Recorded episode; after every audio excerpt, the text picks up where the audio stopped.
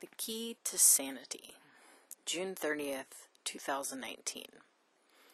I spoke with a friend this week, and she said she's confused by events that start off miraculously and then wind up being a dumpster fire. Is the event still a miracle in that case? Good question. It brings to mind a story I heard about a Chinese farmer who used a stallion to till his fields. One day the stallion escaped into the hills. The farmer's neighbors lamented his bad luck, but he replied, Bad luck? Good luck? Who knows? A week later, the stallion returned with a herd of horses from the hills. The neighbors rejoiced, congratulating the farmer on his good luck. He replied, Good luck? Bad luck? Who knows? The farmer's son attempted to ride one of the wild horses, but he fell off and broke his leg. Everyone exclaimed, Oh no! What bad luck! The farmer said, Bad luck? Good luck? Who knows?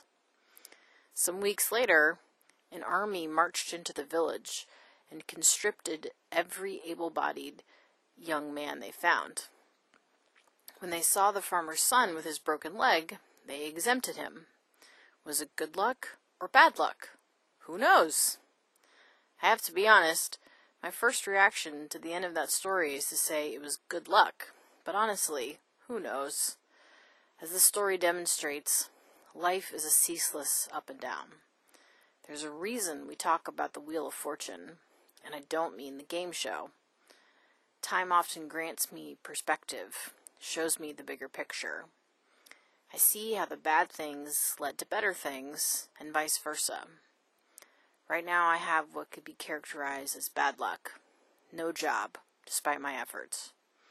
However, I have a glimpse of how the bad luck could be good luck. As I mentioned in my last post, I've slept in nearly every day for three and a half months. I'm seeing the wisdom in the farmer's attitude that good luck can become bad luck and bad luck can become good luck. In yoga, we call this equanimity of mind.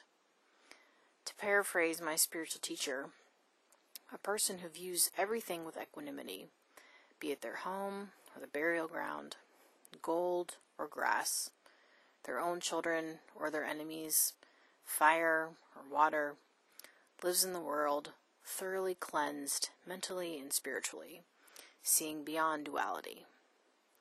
Here's a joke for you. As I wrote the previous sentence, I heard someone vacuuming their car. I obviously have some internal cleaning to do, and the universe wanted to underscore that point.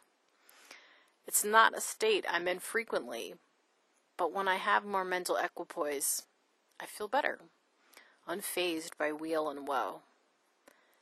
In a life filled with weal and woe, mental balance seems to be the key to sanity, helping us all cope.